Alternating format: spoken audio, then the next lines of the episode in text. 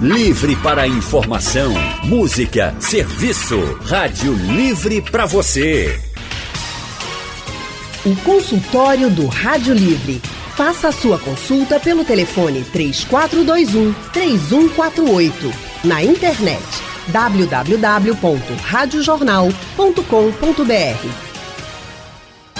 Consultório do Rádio Livre hoje trata sobre o uso racional de medicamentos. Hoje é o Dia Nacional do Uso Racional de Medicamentos. E você sabe como funciona esse uso racional? Acha que usa racionalmente aí os medicamentos que tem na sua casa? Bem, para nos ajudar, nós convidamos o médico Gustavo Miranda Filho.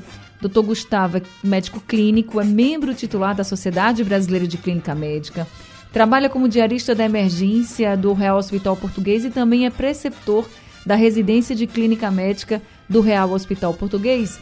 Doutor Gustavo Miranda Filho, muito boa tarde, seja bem-vindo aqui ao consultório do Rádio Livre.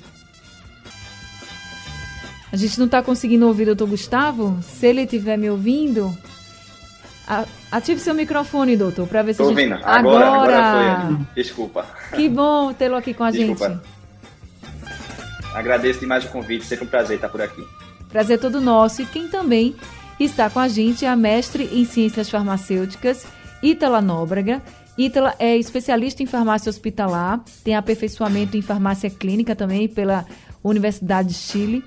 Atualmente é supervisora do programa de residência de farmácia hospitalar do IMIP, é docente da Faculdade Pernambucana de Saúde, FPS, e também é membro do projeto de extensão da FPS Uso racional de medicamentos. A informação é o melhor remédio. Então, Ítala Nóbrega, muito boa tarde. Também seja muito bem-vinda aqui ao consultório do Rádio Livre. Boa tarde, Anne. Boa tarde, Gustavo. Todos os ouvintes aí da Rádio Jornal. Prazer estar com vocês aqui nessa tarde. Prazer todo nosso recebê-la aqui no nosso consultório também. E aí eu já vou começar com essa frase aqui do projeto de extensão da FPS, que é o uso racional de medicamentos a informação é o melhor remédio. Quando vocês colocam um tema como esse, uma frase como essa, o que de fato, Ítala, vocês estão dizendo para todo mundo? Eu acho que é até interessante que hoje a gente estava refletindo sobre esse tema, né? A informação. A gente levar para a sociedade a informação correta, a informação segura. E a gente viu ao longo dessa pandemia quantas fake news não foram reproduzidas, replicadas aí. E com isso, com certeza, aumentaram a prática da automedicação. Né? Então, às vezes, você tem uma informação fácil, vai ali na internet, busca aquela informação, acredita que é segura, mas na verdade não é tão segura assim. Então, quando a gente pensou nesse lema, né, informação ser o remédio, né, ser, uma, ser aquilo que a gente leva como a cura daquela enfermidade, e que a gente sabe que muitas vezes não, não, não necessita de um medicamento em si, né? Mas às vezes de outras terapias que não seja o medicamento. Olha, você falou da, do início da pandemia, eu me lembro que a gente, quase todos os dias, a gente utilizava um tempo aqui do Rádio Livre, do consultório do Rádio Livre, para desmentir fake news, principalmente em relação a remédios e a medicamentos que estavam sendo colocados como os salvadores da pátria, os salvadores da vida das pessoas, e na verdade não tinha nenhuma comprovação nem naquele momento inicial e muito menos hoje. Hoje é que a gente tem mesmo a uhum. comprovação de que eles não serviam para nada. Então, realmente, a gente teve muita automedicação porque alguém disse: "Ah, eu tomei e não tive covid", ou então eu tomei e fiquei bem. Eu podia ter tomado e podia uhum. não ter tomado e que iria ficar bem ou não ia ter covid, porque realmente hoje a gente sabe que o, aquela medicação não fez efeito nenhum. Então a gente precisou muito explicar e falar uhum. várias vezes. E quantas vezes nós fomos criticados também, mas depois, com os estudos mais aprofundados, todo mundo viu que nós não estávamos aqui querendo que as pessoas tomar, não deixassem de tomar uma medicação não. que faria efeito. A gente estava dizendo o que a ciência estava nos dizendo naquele momento. E é muito importante que a gente bata nessa tecla, porque tem até um dado aqui do Conselho Federal de Farmácia dizendo que a população brasileira, mais de 70% da população brasileira se automedica. É o maior índice de automedicação no mundo, é o do Brasil. E isso implica em muitos riscos. Né? A gente está falando aqui da Covid-19, mas isso implica em muitos riscos, né, Ítala? Hum. Exatamente. E assim, interessante que esse dado, Ana, foi antes da pandemia, em 2019. E a gente sabe que a pandemia aumentou realmente esses riscos, esses dados, né, esses números. E os riscos são intoxicação medicamentosa, é, efeitos colaterais exacerbados, pode ocasionar, ocasionar alergias que o paciente desconhecia de que tinha essa alergia àquele medicamento, aquele princípio ativo, interações medicamentosas, porque o paciente pode fazer uso de algum outro medicamento ou está fazendo um alimento que interage com aquele medicamento, né? Então, os riscos são inúmeros, até riscos mais severos, como a, o próprio óbito, a própria morte. Isso pode estar tá ocasionando com a prática da automedicação. É, se a gente fosse olhar mesmo a bula da, dos medicamentos e ver os efeitos colaterais que eles podem causar, acho que a gente não tomaria muitos deles, né? Principalmente uhum. se automedicando. O doutor Gustavo, na sua prática de clínica médica, o senhor também encontra muita gente assim, olha, doutor, já tomei aí um remédio que me disseram que eu não estava aguentando, de dor, estava me sentindo mal, enfim, e acabei tomando. Isso é comum? Com certeza, muito comum mesmo. É, esses pontos que Italo trouxe são muito importantes, desses efeitos colaterais possíveis, até o óbito do paciente, né, se houver uma, uma reação adversa mais importante. E aí, na prática, a gente tem outras entidades que são até mais comuns, mais corriqueiras da gente encontrar, que, por exemplo, resistência bacteriana. O uso discriminado de antibiótico leva à resistência bacteriana. Isso aí é inerente, assim, bactérias, e até em um curto período de tempo, do ponto de vista histórico, a gente vê que a gente tem dados, começo dos anos 2000, onde a gente tinha uma determinada taxa de resistência a um determinado antibiótico, e aí hoje em dia, 2020, a gente tem essa taxa quase que duplicada. Isso aí é decorrente do uso indiscriminado de antibiótico, tá? É, existem entidades também, como por exemplo, é, cefaleias crônicas, que são decorrentes do abuso de analgésico, que é, inclusive é pelo é, é, é uso indiscriminado de analgésico, uso sem indicação médica de analgésico, ou é, automedicação, né, que isso é muito comum. E ao passo que também a gente pode ter efeitos colaterais, a gente pode ter a, a falta de proteção, na verdade. Você atribuir uma segurança a um determinado medicamento, onde ele não tem realmente efeito, não foi comprovado esse efeito dele, pode ser perigoso para o paciente também. A pandemia foi um exemplo prático disso. Muita gente se apegando no fato de, ah, não, usar ou um determinado medicamento de forma profilática ou para prevenir o Covid, prevenir complicação do Covid, e aí abandonava hábitos simples, aí sim tem, efeito, tem comprovação científica, como por exemplo lavar a mão, usar máscara, né? Isso aí é, é, é muito importante. Tudo que você vai transmitir de informação, multiplicar de informação é muito importante nesse caso. O doutor Gustavo, você tocou num ponto que eu ia já tocar com o senhor, que é a questão do analgésico, né? Eu acho que todo mundo tem um em casa para historiar. Ah, se eu tiver uma dor de cabeça, eu tenho que ter, porque senão, o que, é que eu vou fazer com essa dor? Não vou aguentar, não passa, pode até ficar mais forte. Que para quem tem enxaqueca, começa assim, uma dorzinha de cabeça, se você não tomar um, um, um remédio, vai e vai, vai virar uma enxaqueca, é fato, né? Mas isso é para quem sofre com enxaqueca Exato. e tem ali já o tratamento prescrito pelo médico. Todo mundo tem uma farmácia em casa. E o analgésico, ele tá lá, é fato. E realmente é perigoso, a gente não deveria ter essa, esse analgésico lá? Veja, não ter, mas assim, a gente saber quando usar. Isso é o que é mais importante. É, é importante você ter um analgésico simples em casa, eventualmente você, um quadro febril que você tenha, que você a gente perdeu a conexão aqui com o doutor Gustavo. Deixa, a gente vai restabelecer aqui a conexão com ele para voltar a falar justamente sobre essa farmacinha. Eu já vou passar aqui para a Itla. Itla, além do analgésico, o doutor Gustavo vai explicar para a gente, tem outros remédios que a gente tem em casa também. É, remédio para constipação é muito comum, remédio para dor no corpo também é muito comum, para febre. Então, dá para a gente ter esses remédios em casa e tomar quando a gente tem esses sintomas ou não? Eu até colaboro com a, a, resposta de Gustavo, né? A questão é a gente saber quando tomar, né? Se aquela dor, por exemplo, hoje eu tava tive um desconforto, fui na academia, né? É, tensionei mais a musculatura, e aí eu tomar um relaxante muscular para aquela situação específica, é aceitável. O que a gente não recomenda é que a gente faça isso de forma contínua, né? Aquele desconforto, aquele sintoma, sintoma persistiu, a gente tem um diagnóstico mais seguro, porque não necessariamente é a mesma é, doença que eu tive anteriormente. Né? Então, é interessante que a gente analise a situação né, e tente identificar o que foi que motivou aquele desconforto, aquela dor, a, aquela constipação, como você falou, se foi algum alimento que a gente ingeriu, né? E assim, eu sempre falo, Anne, que assim, hoje a população tem um acesso ao farmacêutico, ele está na farmácia 24 horas de funcionamento daquele estabelecimento de saúde. Então, na dúvida, tenta ir numa farmácia mais próxima da sua casa, não é? Eu sei que ir para o serviço de saúde em si, a busca de um profissional médico, talvez não seja tão acessível.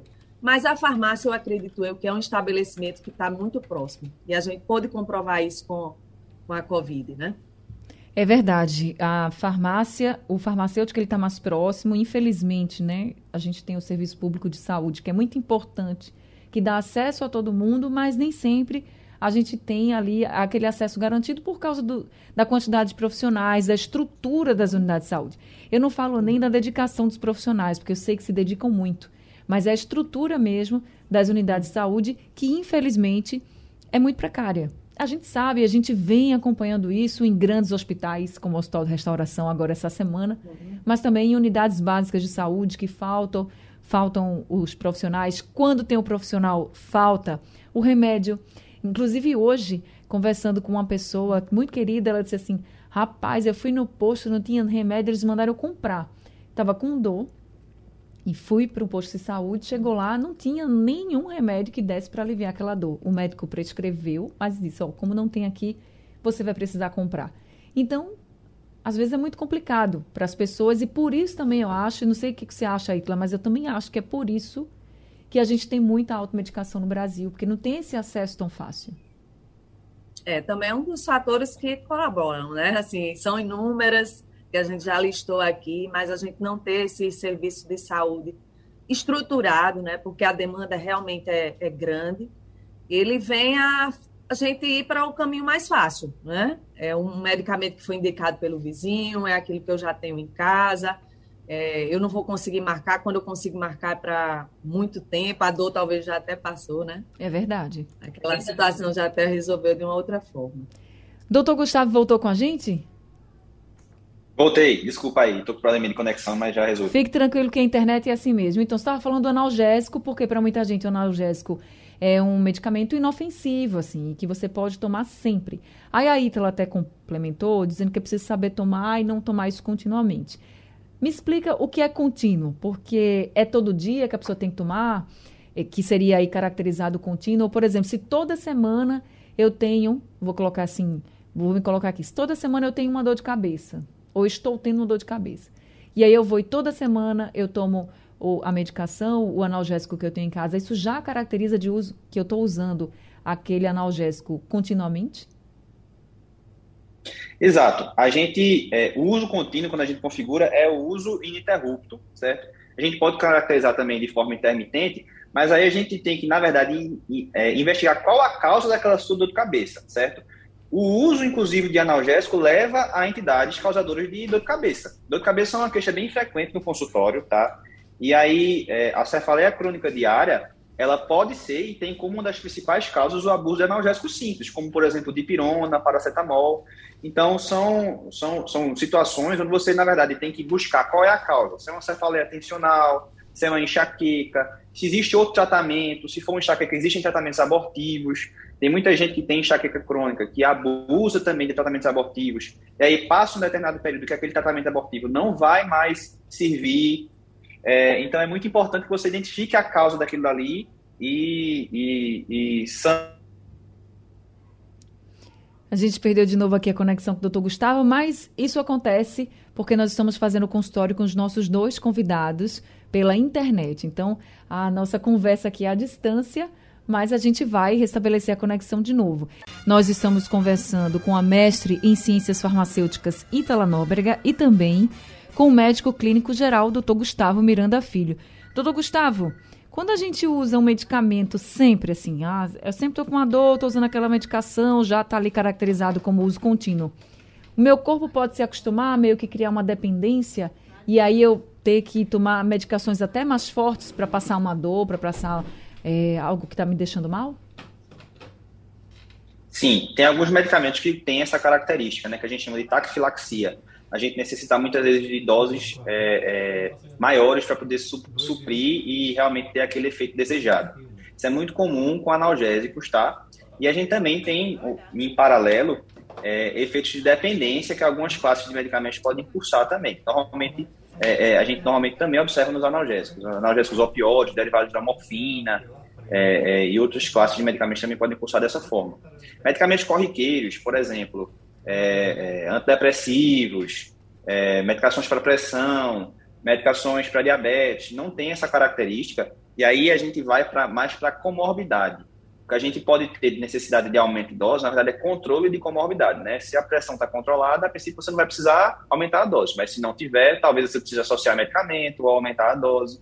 Mesma coisa para diabetes, mesma coisa para, por exemplo, depressão. Se você não estiver tratando de, de forma global, terapia, ou é, é, não estiver fazendo uso regular das medicações, uso intermitente, na verdade, isso aí pode requerer que você, na verdade, acarretar que você não tenha seu problema controlado e aí você precisa associar medicamento ou aumentar a sua dose. Tá certo. Jaziel de Beberibe com a gente aqui ao telefone. Jaziel, boa tarde, seja bem-vindo ao consultório. Boa tarde, Ana. É a minha esposa mesmo, mano, ela toma dipirona, eu conheço ela vai fazer dois anos. E ela continua tomando dipirona. Ela disse que há mais de 30 anos, quando tem dor de cabeça, só toma dipirona. Agora, sim, eu quero dar um depoimento a respeito das farmácias. Por exemplo, tem gente até que tem vergonha de dizer que tem hemorroida, mas não tenho não, né? Tenho hemorroida. E assim, eu descobri que nas minhas crises de hemorroida, eu tomando profenide, eu resolvia. E faz mais de não sei quantos anos, três, quatro, cinco anos, nem lembro o ano que eu tomei profenide, exatamente com problema de hemorroida com crise. Mas quando eu tinha essa crise, eu ia exatamente numa farmácia que aplicava a injeção e lá eu resolvia o meu problema, porque se eu fosse para a UPA, eu ia passar duas horas lá, não sei quantas horas, para tomar exatamente essa profenide. Mas a pergunta é a seguinte, é, o farmacêutico tem condição de identificar certos tipos de doença para é, indicar algum remédio e por que é, as farmácias, em geral, não aplicam injeção, que é tão bom, ajuda tanto. Ítala, você pode ajudar? Hum. Sim. Veja, o, nós farmacêuticos, nós não temos, é, não somos habilitados para diagnosticar doenças, né? Porém, alguns medicamentos que são isentos de prescrição médica, que a gente chama aqui os NIPs, normalmente a gente tem condições de prescrever e fazer essa orientação. Assim como os medicamentos já prescritos pelo profissional, ou profissional médico, ou outro profissional da área de saúde, que fez aquela prescrição, né?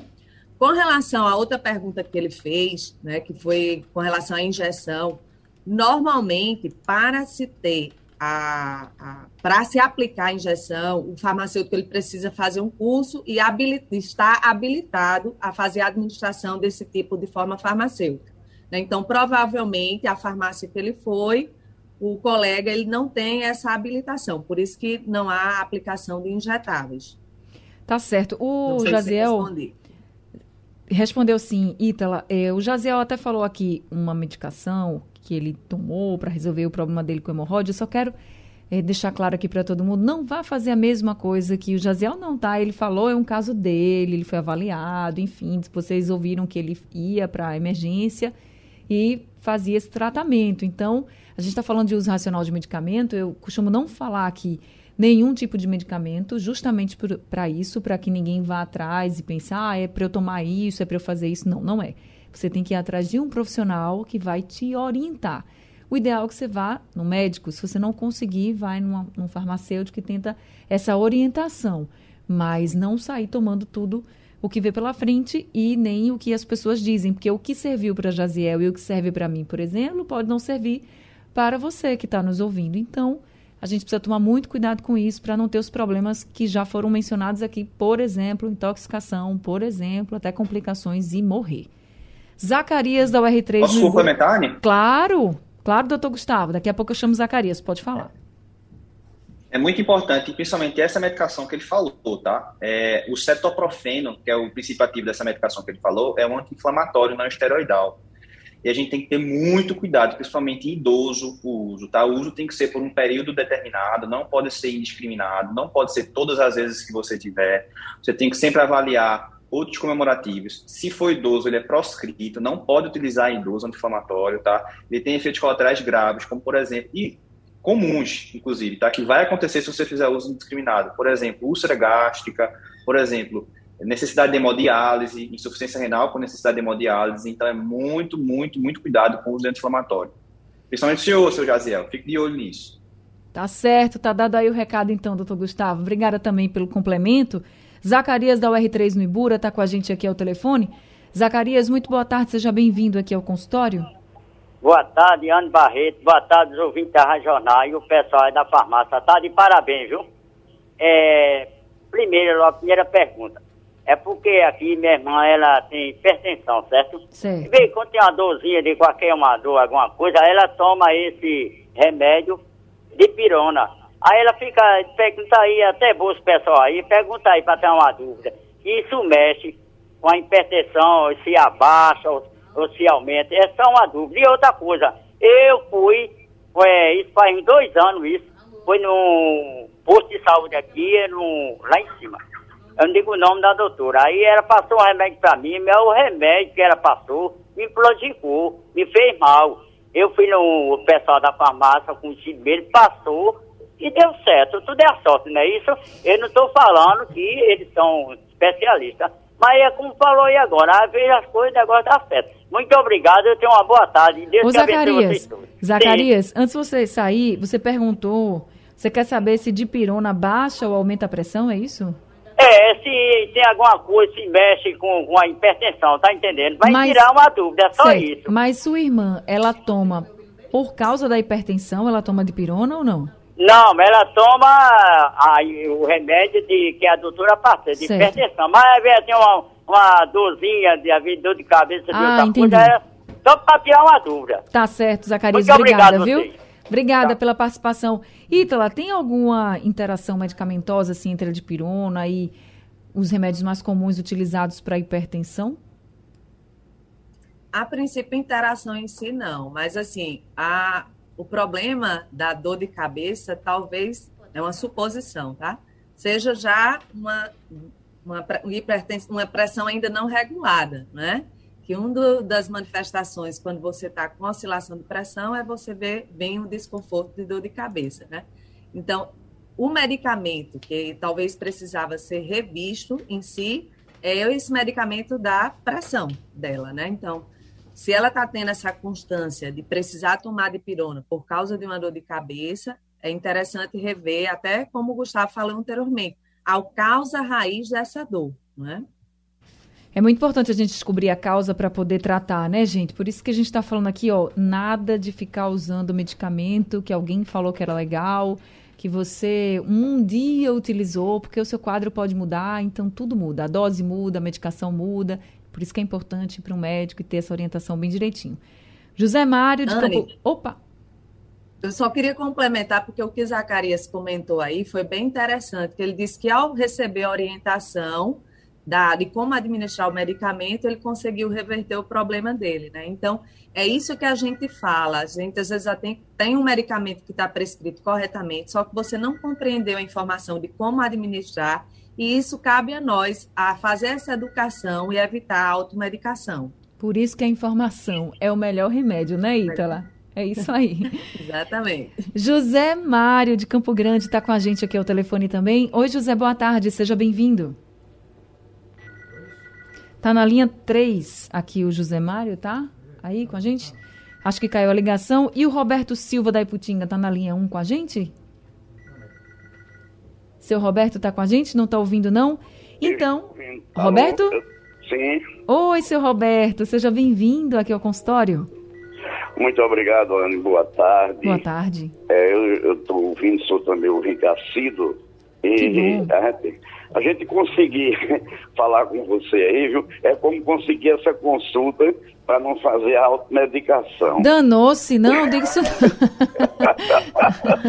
Olha, então que bom que o senhor conseguiu, que o senhor vai estar aqui com um médico, uma farmacêutica para lhe ajudar, viu? Porque eu quero me referir né, assim, veja bem, essa utopia que é conseguir uma receita para alguma coisa no nosso Nordeste, nosso Pernambuco, no nosso país. Doenças graves, que a gente vê nos hospitais, a pessoa chega, passa três meses para fazer um exame, né? Aí passa um ano para uma operação eletiva. Que dirá que se a pessoa for uma UPA da vida, com uma enxaqueca, com uma gripe, com uma ânsia de vômito ou um pé doendo, ele nunca vai conseguir, nós temos certeza disso, esse atendimento, por quê? Porque não é grave, ele vai ser relegado a segundo, terceiro plano.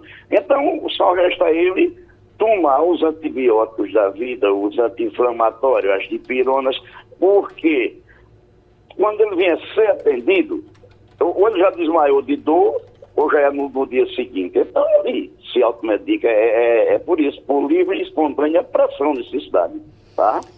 Pior que o senhor tem razão, porque muitas vezes é assim mesmo que acontece. Obrigada, viu, senhor Roberto? Por, por nada. É muito disso mesmo que acontece, por isso que a Itala falou assim, que não, se não conseguir, vai numa farmácia, mas tenta mesmo ir no médico. Mesmo que demore um pouco, que vá na emergência, porque se você for atendido por um médico, você vai ter o seu quadro todo avaliado. E o seu diagnóstico e também a prescrição dos remédios vai ser muito melhor, muito mais bem feito do que se você for tomar por conta própria. A gente sabe que é difícil, sabe, não estou dizendo que não é não. Inclusive até disse aqui que esse é um dos motivos para que as pessoas se automediquem. A gente sabe que é muito difícil, mas quando consegue, consegue e vai ser bem melhor, por isso que vale sempre a pena tentar. Itla, quando a gente fala de uso racional de medicamentos, claro que a gente está falando aqui sobre não fazer automedicação, mas também é importante falar do descarte desses medicamentos? Sem dúvida, Anne. Que bom que você tocou nesse ponto, né? Falar sobre uso racional remete também ao fim desse ciclo, né? A gente não só adquire o medicamento, administra, mas como fazer com que descartamos ele de forma segura, seja um medicamento vencido, seja um medicamento que está em desuso. Então, a gente sempre orienta a população não colocar medicamentos em vasos sanitários, em pias, em lixos domésticos esse material é um produto químico. As formas que você deve realmente armazenar, é, descartar esse produto é colocando em pontos de coleta que façam de forma segura esse recolhimento. Né? Hoje a gente tem algumas grandes redes que já têm pontos de coleta. Né? A gente está com um decreto que foi instituído em 2020 Acredita-se que dentro de cinco anos isso se torna uma obrigatoriedade em todos os estabelecimentos de farmácia comercial, né? ter esse ponto de coleta, que é o que a gente chama de logística reversa. Então, nunca colocar, repito novamente, o lixo nos vasos sanitários, pias ou é, no lixo comum. Tá certo. E uma coisa que você falou também do armazenamento. Tem medicamento, por exemplo, que precisa estar tá na geladeira, tá lá, tá Está explícito lá, né, para a gente.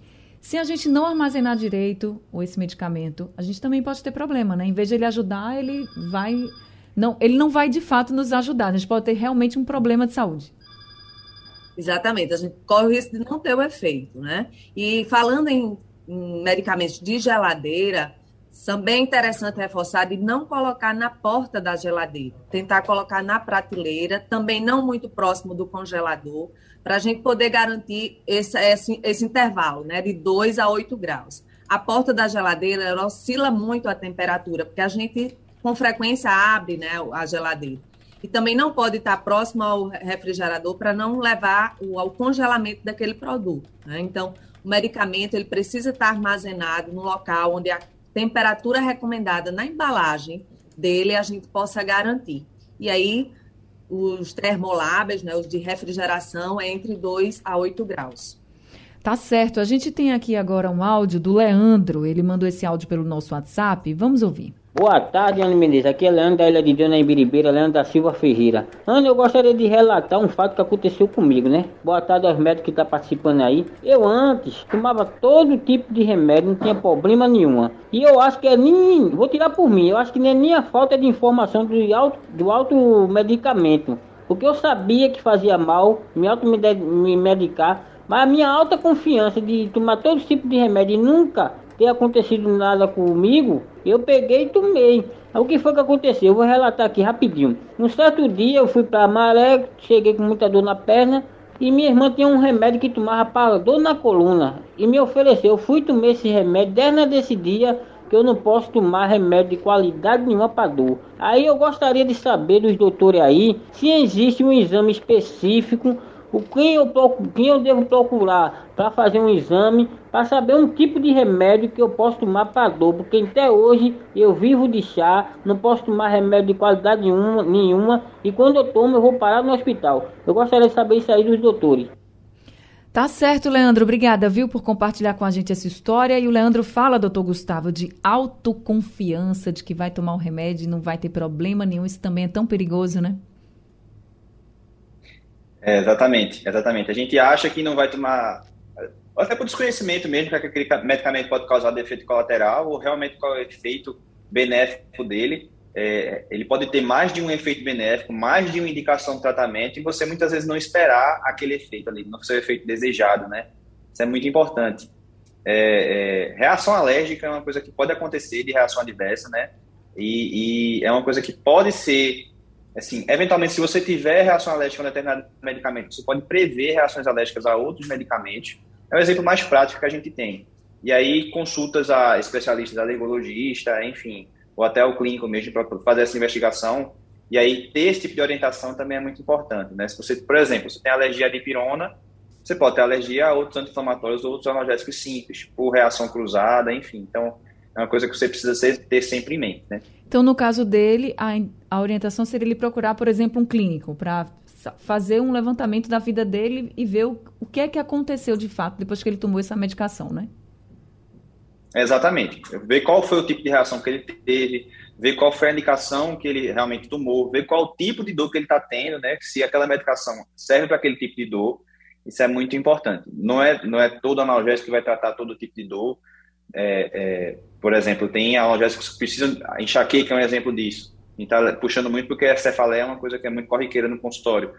É, enxaqueca é, é tem tratamentos específicos para enxaqueca. Existem tratamentos indicados para crise aguda de enxaqueca. Existem tratamentos que previnem você ter crises de enxaqueca recorrentes. Então é, é muito importante você analisar cada caso, né? É, é cada situação e cada causa da dor.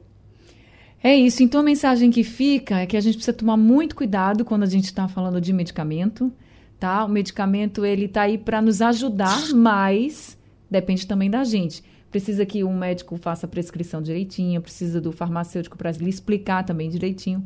E precisa que você siga aí todos esses passos e não fique tomando continuamente qualquer medicação ou outra medicação. E se você já tomou alguma e vai tomar de novo, toma muito cuidado, porque sua vida pode ter mudado, seu corpo e você talvez não possa nem mais tomar aquele medicamento. O ideal é procurar um profissional de saúde e a gente usar cada vez mais racionalmente as medicações. Na hora do descarte, também tem que ter cuidado. Procure uma farmácia para você poder entregar aí esses vidrinhos com resto de medicamentos, as cartelas, o que ficou fora da validade, o que está mais em desuso. Combinado? Vamos todo mundo se cuidar para a gente não ter problemas maiores no futuro. Muito obrigada a todos os ouvintes. Obrigada também, doutor Gustavo, mais uma vez por esse consultório, sempre aqui nos atendendo e trazendo muitas orientações para os nossos ouvintes. Obrigada, doutor. Obrigado, Anne. Obrigado, Rádio Jornal. Obrigado aos ouvintes. Obrigado, Ítala, também, pelos esclarecimentos. Estou sempre à disposição. A gente também, doutor Gustavo Miranda Filho, que atende lá no Real Hospital Português. Ítala Nóbrega também, muito obrigada por esse consultório e pelas orientações, viu? Eu é que agradeço, obrigada demais. É muito importante a gente estar aqui. Eu acho que é um canal de comunicação, de levar essa informação segura. Então, gratidão, Anne, obrigado, Gustavo, por compartilhar isso seu dia a dia. E a todos os ouvintes da Rádio Jornal. Gratidão também e lembrem-se, a informação é sempre o melhor remédio. A gente está encerrando o consultório do Rádio Livre e o Rádio Livre também ficando por aqui. A produção é de Gabriela Bento, trabalhos técnicos de Big Alves, Edilson Lima e Aldecir Júnior. No apoio Valmelo e a direção de jornalismo é de Mônica Carvalho. Sugestão ou comentário sobre o programa que você acaba de ouvir, envie para o nosso WhatsApp 99147 8520.